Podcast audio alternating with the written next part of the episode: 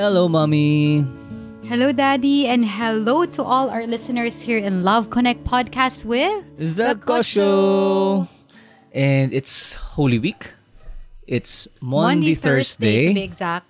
And kasi gusto ko lang din i-connect kasi baka mamaya may ibang makikinig ng episode natin, not on a Holy Week, but this episode, it's a very good time for couples also to reflect. Magnilay-nilay tayo. Since it's Holy Week, we pause, we, kaya nga walang pasok karamihan, di ba? Except for other service areas na kahit Holy Week meron sila. But it's a good time for couples to reflect together. Agree. And thank you very much for making us part of your reflection time. Tayo'y manahimik muna para makapag-isip, para makinig din sa salita ng Diyos. At naisip ko lang kapag Holy Week talaga nung araw, malungkot ang mga tao. Oo, naalala ko, bawal kang maligo after 3 o'clock ng Good Friday kasi daw may dugong lalabas sa shower. Ay, yung ba sinasabi nun? Oo. So parang horror pa lang nangyayari dito. Hindi nalala ko yun. Tapos yun nga, bawal kang ngumiti masyado kasi Ayan. you have to be one with the Oo, sacrifice of kailangan Jesus. daw malungkot ka. Bawal masugatan. Kasi pag nasugatan ka daw, Hindi hindi, na nagagaling. Di ba? Until it changed. Suddenly, people keep going out to the beach, swimming, outing during Holy Week. And then there there came a time na nagkakaroon ng batikos ba? Parang kine-question din, oh, dapat wag kayong pupunta dyan. Dapat Holy Week. Siguro more than questioning, it's more of like reminding people of the real essence of Holy Week. Especially if you're Catholic. Yes. Okay, we, we we celebrate, we reflect, kaya nga tayong meron church calendar. Yan, di ba? Well, Is it really more of, tama bang term yung celebration? Well kasi we ano eh, we commemorate eh. Hindi naman totoong namamatay ang Diyos every year. But it reminds us, it's a beautiful reminder na parang Christmas lang, dapat everyday Christmas. Tama. Lenten is all about spring. Everyday spring, parang birthday mo, you have to celebrate life every day. Pero ang ganda na merong season, merong araw na naaalala natin siya to remind us. Amen to that. Di ba yung parang, oo nga dito, naaalala mo so that all throughout the year, y- yun yung baon mo sa sa Holy Week. Agree. So in talking about Holy Week, talking about Monday, Thursday, talking about reflection for couples and especially love ang pinag-uusapan sa mga couples, ang tanong ko lang po sa lahat ng mga nakikinig at ang tanong ko sa iyo ngayon, Mami, sumagot ka na ba ng slambok? Ay, oo. Yan yung usong-uso sa time namin na grade school ba kami o high school na parang may papas kayo ng, ng slam book from one student to another. Tapos, siskipan mo pag hindi mo masyadong kasundo yung classmate mo na isa. Hindi, gumawa ka ba ng slambok? Paano gumawa? Bumili. Ay, binibili. So siya. yung time, yung time na, hindi ko alam sa time mo, pero yung time namin, binibili yun. Parang, this Ay, is grabe. aut- autograph book. Oo, this kas- belongs to, ah, kasi sa panahon nyo, piniprint na yung mga lumaki ng estudyante ni slambok. stationery, ganyan. Naisip na nilang gawing negosyo, nagprint na sila ng Oo. autograph book. Nung panahon kasi namin, 90, ah, 19, 2010. Wow. Monday, Thursday. Okay, sorry, sorry Lord. Nung panahon kasi namin, ang slam book, ginagawa lang. Wala akong maalala, pinigyan ako ng naka-print na. As in, meron ka notebook, susulatan mo lang siya. Ay, grabe yun. Per page, susulatan mo. From top to bottom, name, nickname, birthday, parents, lahat ng gusto mong ilagay. Tapos uulitin mo na naman next page. Effort siya. So, kung susuot ka ng sampu, sampung tao bibigyan mo. Kasi sa notebook mo. Nagsulat ako ng ganun. Gumawa ako. Bakit? Kasi nauso dati yun. Tapos naalala ko sa amin sa classroom namin, kapag hindi mo crush, di mo bibigay yung slam book. Kasi yung crush mo, gusto mong malaman sino yung crush niya. Pero usually nga, nilagay dyan secret. Di ba? Pero yun lang naman yun eh. initials. Pinansin ba nila yung hobbies mo? Hindi naman nila pinansin. Yung, yung, Pedro, yung Pedros, alam mo yung Pedros? Hindi. Playing, eating, dancing, mga ganyan. Ang nalala ko lang taga dati, yung mga most unforgettable moment, most embarrassing moment, yung mga ganyan. Ayan, sa slam book na yun. Pero ang laking hinahanap ng mga tao, automatic pag hiniram ang slam book, pupunta ka agad sa tanong na who is your crush? Who is your first, love? At saka meron pa, ito bata pa lang ha, who is your first kiss? Di ko maalala yung first kiss na yun. Meron, kaya lahat ng sagot, parents. Sana naman po, no? so, ang topic natin for this Lent, for this Holy Week, this Monday, Thursday, is we have to go back and to remember usapang First love. T- Diba? Sige, mami, go ahead. Sino bang first love mo? Ayo- Aside from parents and ano, And and o baka usually kasi yung sabi, 'di ba, family. family, si Lord, yung lagi yung Oo. first love, di ba? Aso ko, yung pet ko, di ba? Ang tanong ko sa'yo, totoo bang first love never dies? Mm. What do you think? Punta tayo muna sa relationship, sa mga mag-asawa. Bad trip yan. Pag talagang totoo ang first love never dies. Tapos yung asawa mo, hindi siya yung first boyfriend or girlfriend mo. Pero, Agree. pero totoo ba yan? Ako naniniwala ko, first love never dies. Kasi ako yung napangasawa mo. so safe ako dyan. Pero sa mga mag-asawa, anong, anong, anong, anong masasabi mo? Dapat ba first love never dies? o, Kung, kung usapang relationship, ro- romantic ano, ah, relationship. couples, ah, couples to.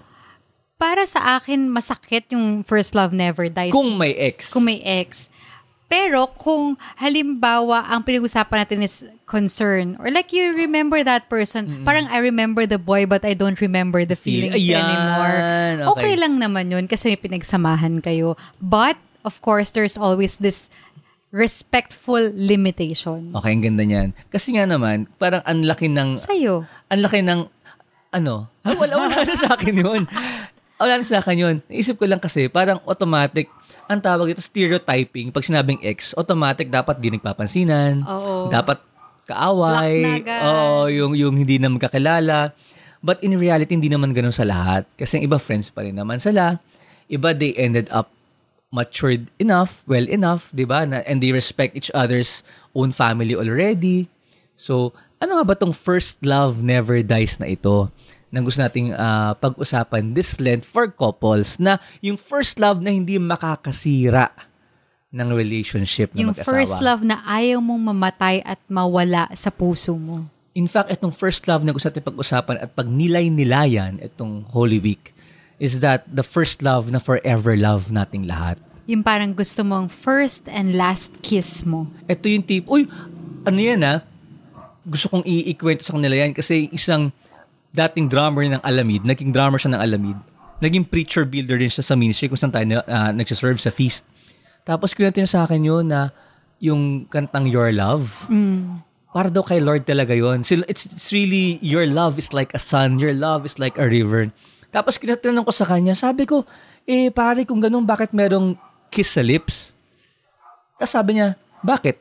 Hindi ba tayo pwedeng halikan ng Diyos? O hindi ba tayo pwedeng humalik sa labi ng Diyos? And then naalala ko na, o nga, ang magulang kinahalikan ng baby sa salabi. And that's how sweet that song is, Your Love by Alamid. It's all about the love of the Lord. And that's why we want to, to tell everyone who's listening right now that our first love, the, the, the love that never dies, is the love that we have and the love that God has for, for us. Amen. Our first love is the Lord. Um, we can talk about finances. We can talk about health. We can talk about Parenting. parenting, relationships. But most of life's complications or most of marriage's complications is because they take away God in the equation of their life. Agree. Is suddenly, si Lord naman, nandyan lang, sign of the cross, okay na. Simba ako ng Sunday, okay na. And this is the perfect time for all the couples out there to be reminded as well na kahit mahirap, prioritize natin ang spiritual life natin, especially together in the family. And there's there's a verse in Revelations chapter 2 verse 4 that we want to share this Holy Week. But gusto kong basahin yung iba't ibang version. Ang ganda eh. In the New International Version, sabi dito, Yet I hold this against you. You have forsaken the love you had at first. Ang sakit, no? Ang sakit, di ba? Ang sakit eh. O, eto. Gusto ko yung sa Berean ba to? Berean Study Bible. But I have this against you. You have abandoned your first love. Ouch. Di ba? Ito pa. Last na. Si New King James Version. Nevertheless, I have this against you. That you have left your first loved. And what does it mean to us that to, to all the married couples who are listening to us, who are with us in this time of reflection? What does it mean to be abandoned coming from the, the Bible verse that you read? Kasi it's ano eh. We we always remember that it's God who loved us first. Before we we we enter into a relationship, before we got married, it was always it has always been God and us. Before we were born, we- while we were conceived, it has always been God. God is our first love. God is our first and forever lover. And we, it's bata pa lang tayo, nagre-respond na tayo sa love niya. But then when we were born and surrounded with so much things in the world, we forget about the first love. Alam mo yung meron kang favorite mong toy, it's malayo tong analogy na to compared to God's love. But kung meron kang toy na favorite mo, gustong gusto mo siya, until dumating bigla ang daming regalo sa yung laruan, na shelf na lang yung pinaka-favorite mong toy.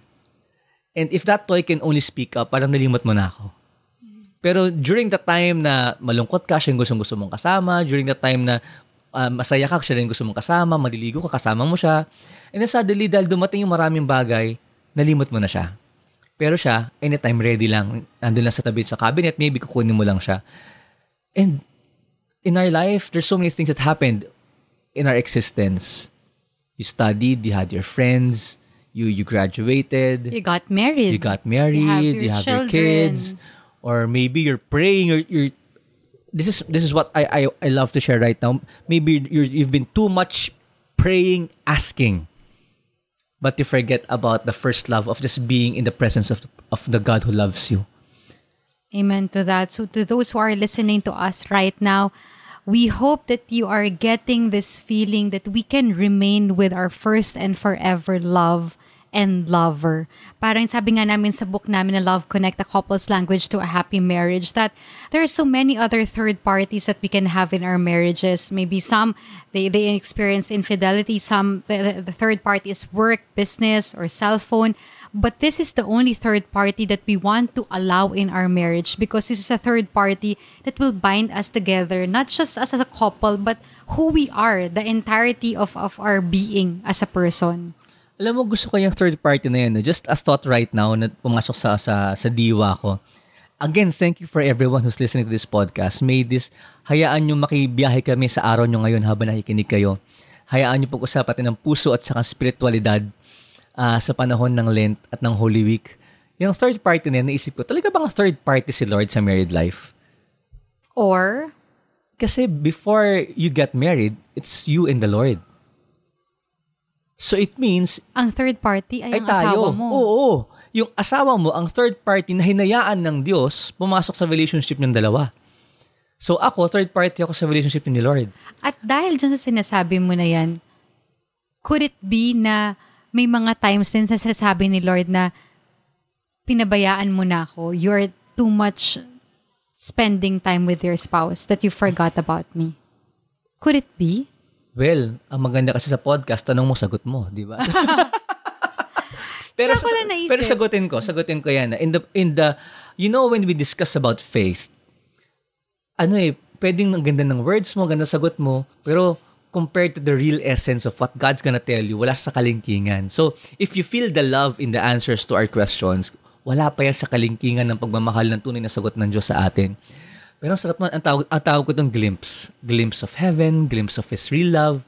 Yung tanong mo na pwede ba niya sabihin na nawala, ang sagot ko dyan, kung minamahal mo ng tama yung asawa mo, pwedeng sabihin na hindi. Because it has been always His calling that if you're into married life, then you are into the calling of family life and to bring each other closer to Him. If you're loving your family, if you're loving your wife, it brings you closer to you to, to faith, then hindi niya sasabihin yun. Ang sasabihin niya pa sa iyo yung para sa faithful servant na Well done. well done, uh, good and faithful servant, di ba? But of course, good acts alone without faith or acknowledging Him is incomplete. So habang minamahal mo yung asawa mo, dapat laging ang priority mo is si Lord. Ginagawa mo dahil kay Lord. Ginagawa mo dahil may Diyos sa buhay mo. And in this Lent, it's a good reminder, kamusta ba ang faith, ang spiritual life nyo mag-asawa? Kamusta ba ang first love mo? Kamusta ba yung relationship mo sa una at huli talaga nagmamahal sa'yo? Si Lord lang talagang una at huli. Kasi tayo, pag nawala tayo sa mundong ito, the Bible says that we're not married when we go to heaven. We're all angels. At sana magkasama creation. kayo sa Oo, heaven, di ba? mag-asawa, di ba? Oo, pero si Lord ang una at huli kasi siya yung panghabang buhay. Amen to that. Di ba? Hanggang sa eternal life. So, Mami, habang pinag-uusapan natin to, we want to share with you three things how you can dive deeper into spiritual life as a married couple. Pero bakit nga ba ganun ka-importante yung spiritual life sa buhay mag-asawa? How will it affect the other areas of your lives? it's really, for, for me, yung taging compass nating mag-asawa eh. At lahat ng mga mag-asawa. Parang when you do things, you consult God. Lord, will this make my marriage better? Will this make me a better person? Will this make me a better wife, a better husband? And so yung spiritual aspect ng, ng buhay mag-asawa, hindi mo talaga siya pwedeng tanggalin. Lagi na sinasabi natin, di ba, you can never remove the author of love sa, sa marriage kasi ma- marriage is love. And so to those who are thinking, kailangan ba talaga namin yung spirituality? Kailangan talaga. Kailangan kasi our kids are are watching us. Our kids are looking up to the real and right models for their lives. And so we don't want them to to get modeling from other people like in social media. We want them to get the discipleship from our own marriage and from our own family. And so for our first point, how can we draw closer and stay or remain forever with our first love is for couples to pray together. together. Ang ganda ng topic na yan. Paano kung yung couples walang time to pray together? May nagtanong na sa atin yan, di ba? Yeah, naalala ko yung, yung launch ng Love Connect podcast with the Kosho with Brother Bo. May nagtanong sa atin, paano yun? Ako na lang yung, yung may time talaga to really pray and sobrang busy ng asawa ko. Oo, kasi ideal, it's really ideal that couples pray together. And tayong dalawa, naalala ko nung we're still praying to have a baby, pag nagbabiyahe tayo, rosary tayo together, di ba? Sa, sa, sa kotse pa lang. Kada bid, meron tayong pinagkipray na isang tao. May, may, may kailangan ng baby din. O sige, hindi lang kami, Lord, pagkipray din namin yung, yung ibang taong wala pang anak. Tapos kada mystery, talagang may intentions tayo. Tapos pag magkasama tayo, we worship together at home. You play music. And we, serve together oh, we serve everywhere. everywhere, talaga magkakasama. Tapos dumating si Anya, kay Anya pa lang, wala pa si Pio, biglang nagulo yung ano natin, spiritual system natin, yung habit natin, di ba, of rosary. Kasi biglang suddenly, sleepless nights initially, uh, bago tayo nakapag-adjust, um, pagod, may breast, may breast milk ba, napis, biglang suddenly na, napuno ng responsibilities. But, what happened to us was that, individually, we were still having our own prayer time. So, to answer that question, paano naman kung, well, again, ideal ah, create time together to pray together. Kahit simple prayer na from the heart na meron kayong morning o evening ginagawa niyo like what we do in, in our family. Bago bumaba ng kama, pray muna tayo mabilisan. Kahit gusto maglaro na ng mga anak natin, hindi sila nakafocus, pray pa rin tayo. We model it to them. But if hindi kaya, ang encouragement ko is that keep on praying individually. But for the family just because you're praying individually doesn't mean you're praying individually just for yourself alone. Sabi nga, when one does the prayer, you're blessing the entire family. But, of course, you cannot exercise for the entire family. But initially, you're doing that and it's gonna help you. Tapos, pag-usapan niya mag-asawa, uy, wala tayong oras. Kailan kaya tayo pwede mag-pray together? Agree. And in times of Le- Lent, maraming halos lahat ng mga tao merong gini-give up, 'di ba? Merong ina-abstain, meron meron kang sinasacrifice for for something that is more important to you. Pwede siguro na kung meron kang time for other things, then maybe a minute or two won't hurt if you will replace that with prayer time with your spouse. Mm, Kasi guilty rin tayo dyan eh. We, pagpagod na kami ni Drews, uh, the, the easiest thing to do is just really binge watching sa social media or just really relax yourself in, in ways that you just want to satisfy kung ano yung current need mo. But I, what we realize is that this will never really satisfy our soul. Grabe. Pero pagka nagdasal kayong mag-asawa or nag-offer kayo ng, ng prayer of love for the, the people around you and maybe for the people who are asking prayers from you, iba yung satisfaction. Grabe, nakakagwapo yun. Nakakagwapo. Imaginein mo, umuwi ng bahay, pagod. Tapos may misis pagod din. Tapos nagbubukas ng delata. Nagtanggal ng damit si mister, magpapalit kasi pawis na, di ba? Monday, Thursday, ha? Oo, oo, tapos bu- bubukas ng delata. Tapos si misis pagod na, nakasimangot. Nag-social media, nagche-check na ganyan. Tapos si mister biglang huminto magbukas ng delata. Kalagitnaan ha, bubukas na ng tuna o sardinas, kalagitnaan. Bukas na nga. alam. O kalagitnaan huminto siyang ganyan. Tumingin sa misis. Si misis parang, oh bakit? Hinawa, Hail Mary. hinawakan bigla yung kamay. Dasal mo. Pray na tayo. Pag-pray kita. Nakaka na! Di ba? Nakakagwapo yun. Parang, Saan galing yun? Asawa ko magpe-pray. Nakakagwapo kaya yun, di ba? Uy, totoo yun. Di ba? Yung biglang pagpe-pray mo, yung, kasi sa babae, well, do, do it as well, pero normal sa babae prayerful eh. I- I'll share that later sa ending portion, saan nanggaling yung, yung men women na yan. Pero nakakagwapo yun. O kaya maliligo, maliligo ka na, pagod ng asawa, makakatulog din ng anak mo. Linis muna ako ha, tingnan mo lang siya. O ba't ka nakatingin? Lapit ka. Dahan-dahan. Hagurin mo yung buhok. Tingin mo sa tenga. Tapos bulungan mo. Pray muna tayo. Okay. Pagpe-pray kita. O, di ba? Okay. Di ba? Iba Sige, bago mapunta sa kung saan sa ang pagpe-pray ang ano, I like that. Kasi Pero you can ganda. pray in any part of your home. Oh, exactly. At any time of the day. Exactly, exactly. In any ways that you can. Basta importante nag-pray kayong Di ba? mag-asawa. Eh, Pero ang sarap na, parang, Eh, o nga, ano, pwede pala yun. And it, what if one minute prayer? It's not a one minute prayer lang. It's a one minute prayer. And for all you know, that one minute prayer is gonna bless the entire 24 hours of your day. Agree. Na-realize ko lang din, di ba yung sabi na parang ini-incorporate ko yung prayer sa daily activities ko. But what we don't realize is that our daily activities should be the worship that we offer to the Amen. Lord. How can it be if we're not praying? 'Di ba? How can it, kasi it becomes a prayer work, a prayer content, a prayer cooking. If, sabi nga, P- Pwede ba prayer sleeping? Prayer sleeping then if you welcome the presence, the presence of God never goes out. But it's up to us to welcome and to be aware of His. Kaya nga when we pray, let's all uh, uh, remember that we are in the presence of God. And in the presence of the Lord, when you remember it, it, be- it becomes the beginning of prayer. Kaya nga kahit nasaan ka, it becomes a worship place. Amen. Di ba? Alam- Imagine niyo hawakan mo yung kamay ng asawa mo. Tapos binulungan mo sa tenga, pray tayo. Tapos biglang, oh, yung, yung, yung madilim na kwarto, biglang naging maliwanag na worship place. Mi- miracle place ngayon yan. May pinagpe-pray ka ba? Totoo yan, di ba? Suddenly make it a habit. Pwede mo siyang meron kang fixed time or meron naman biglang surprise time. Ang sarap kaya ma-surprise, pero ang sarap din ma-surprise ng prayer. Di ba? Isa, isipin mo na lang yung asawa mo, magkikwento yan sa kaibigan niya. Anong blessing mo for the week? Grabe, hinawakan ng asawa ko yung anong kamay ko. Pinag-pray ako, pinag-pray kami. And alam mo, hindi lang ikaw ang magiging masaya after that. Hindi lang ang asawa mo magiging masaya. But for sure, the Lord is also smiling at the Exactly. couple. God loves couples loving each other. And bringing closer Di ba? to When you love your spouse, when you're faithful, when you make love, ang Diyos di nakapikit, masaya siya. Di ba? Totoo yan. Kaya nga before that, you pray, Bless us, O Lord, and this thy gifts.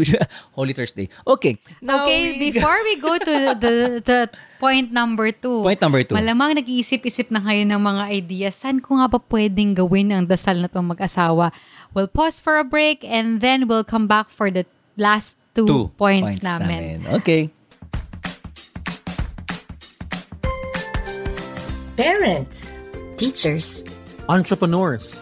get ready because you're all in for a yummy treat. Yes, yummy, and yes, all of you.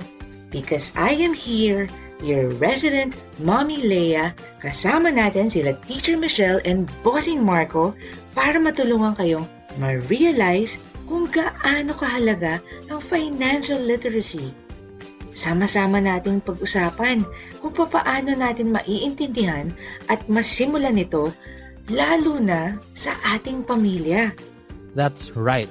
Every Monday, makakasama nyo na kami, ang Milk and Cookies Podcast under the Abundance Network. At pag-uusapan natin ang big matters in a bite-sized way. That means fun, practical, and digestible episodes to help you become financially literate.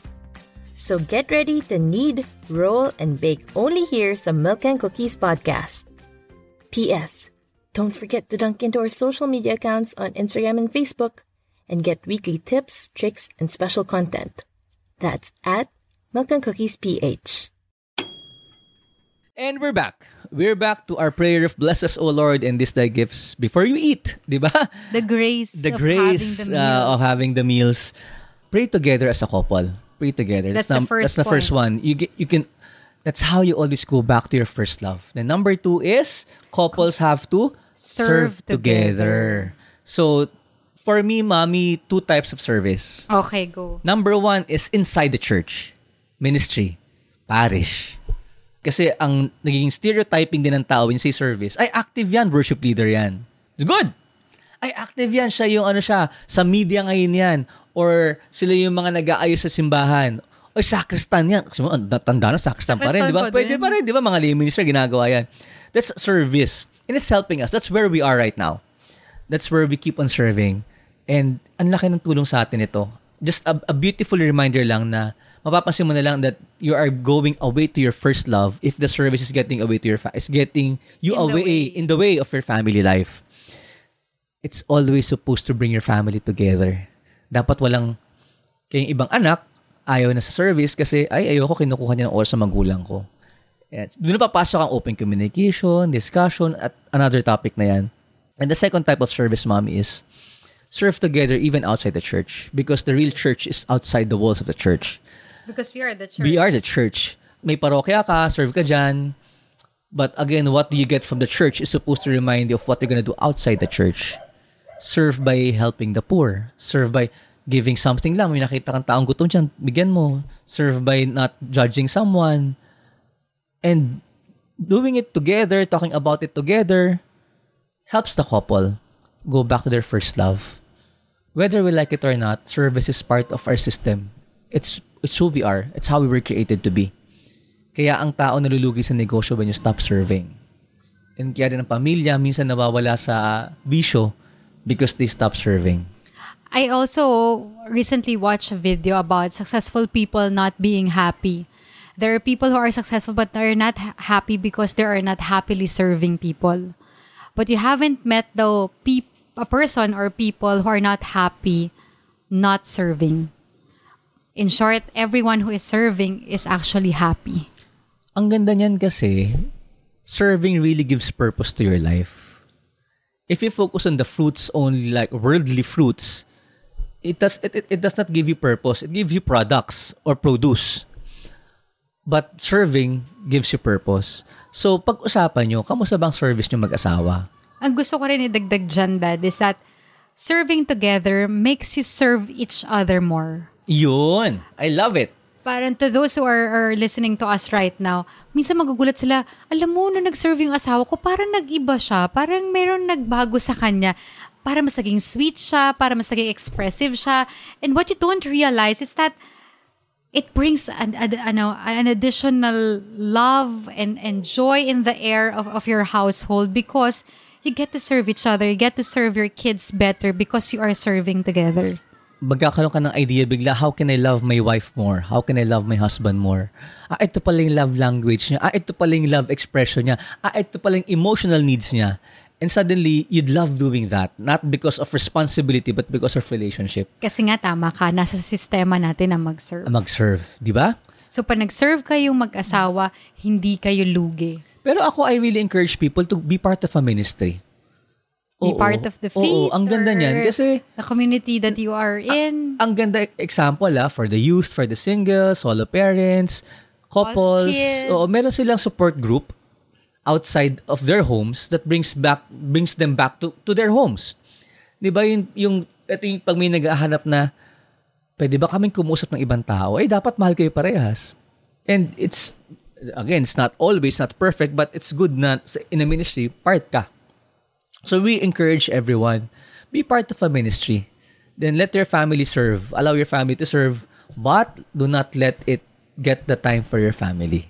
Agree. 100% agree because maybe there are some couples na ang season nila ngayon is hindi ko na alam kung anong uunahin.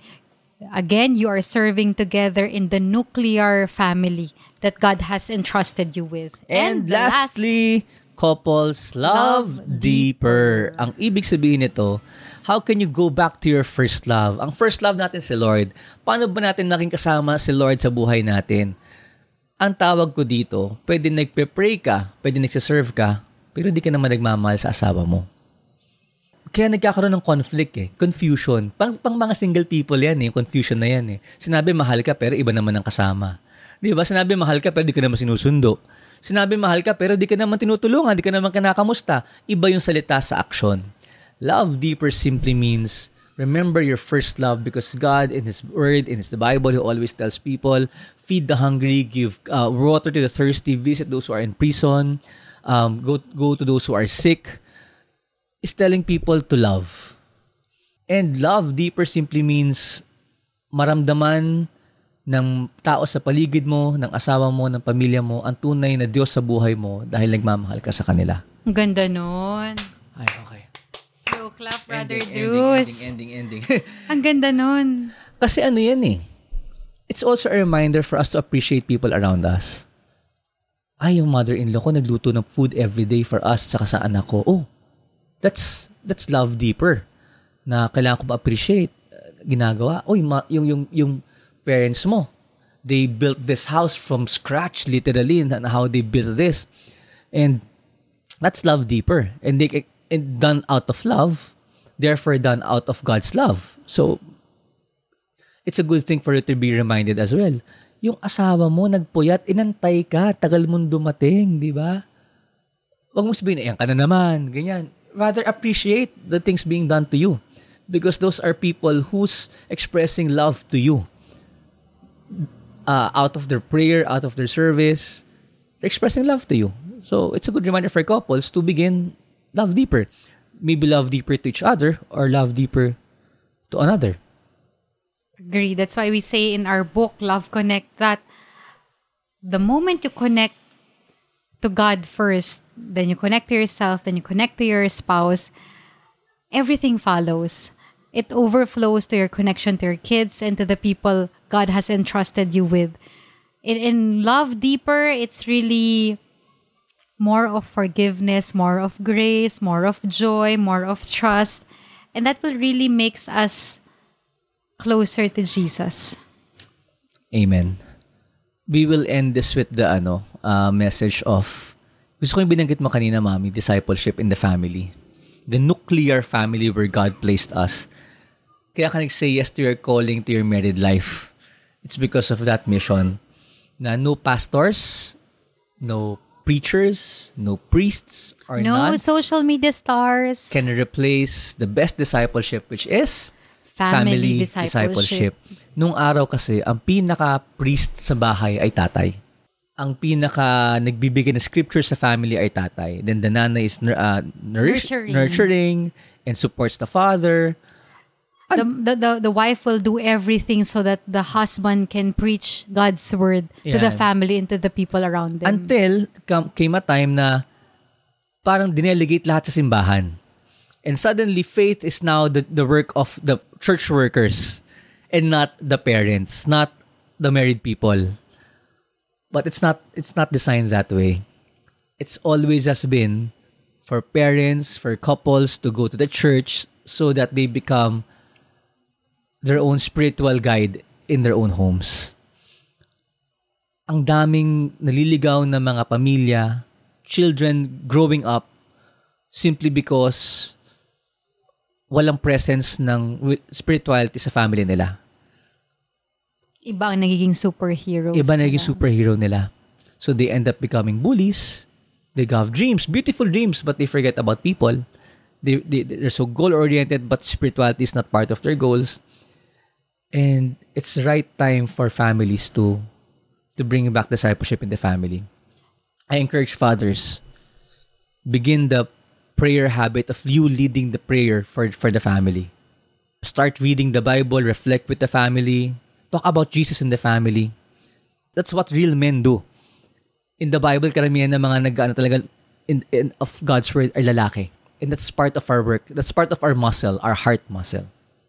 And to, to the wives, to the mothers, never take for granted the little things that, that we are doing every single day.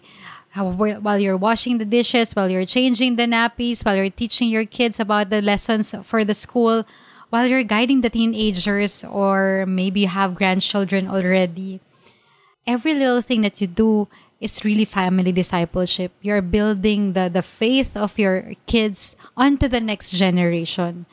And so God honors our, our service to our spouse and to our kids as well. the perfect example of marriage, uh, again, not example, but kung galing yung marriage is this Lent. It's Holy Week. Ginusto ba ni Lord mamatay? Of course not. That's what we've been sharing in the ministry. Hindi naman plan ni Lord mamatay. His plan is love. His plan is to share love to people, forgiveness, grace that other people cannot accept. Parang hindi nila matanggap na ganun. Gusto nila ibahari na talagang army. And so, people wanted him dead.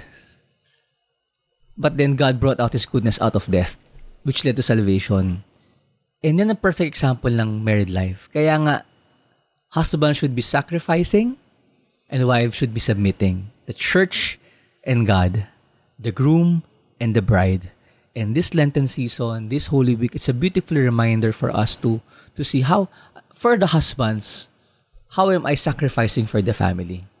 In a way that I can go back to my first love and help in the prayer time, serve time, and love deeper time. And then for the wives, for the mothers, how am I submitting?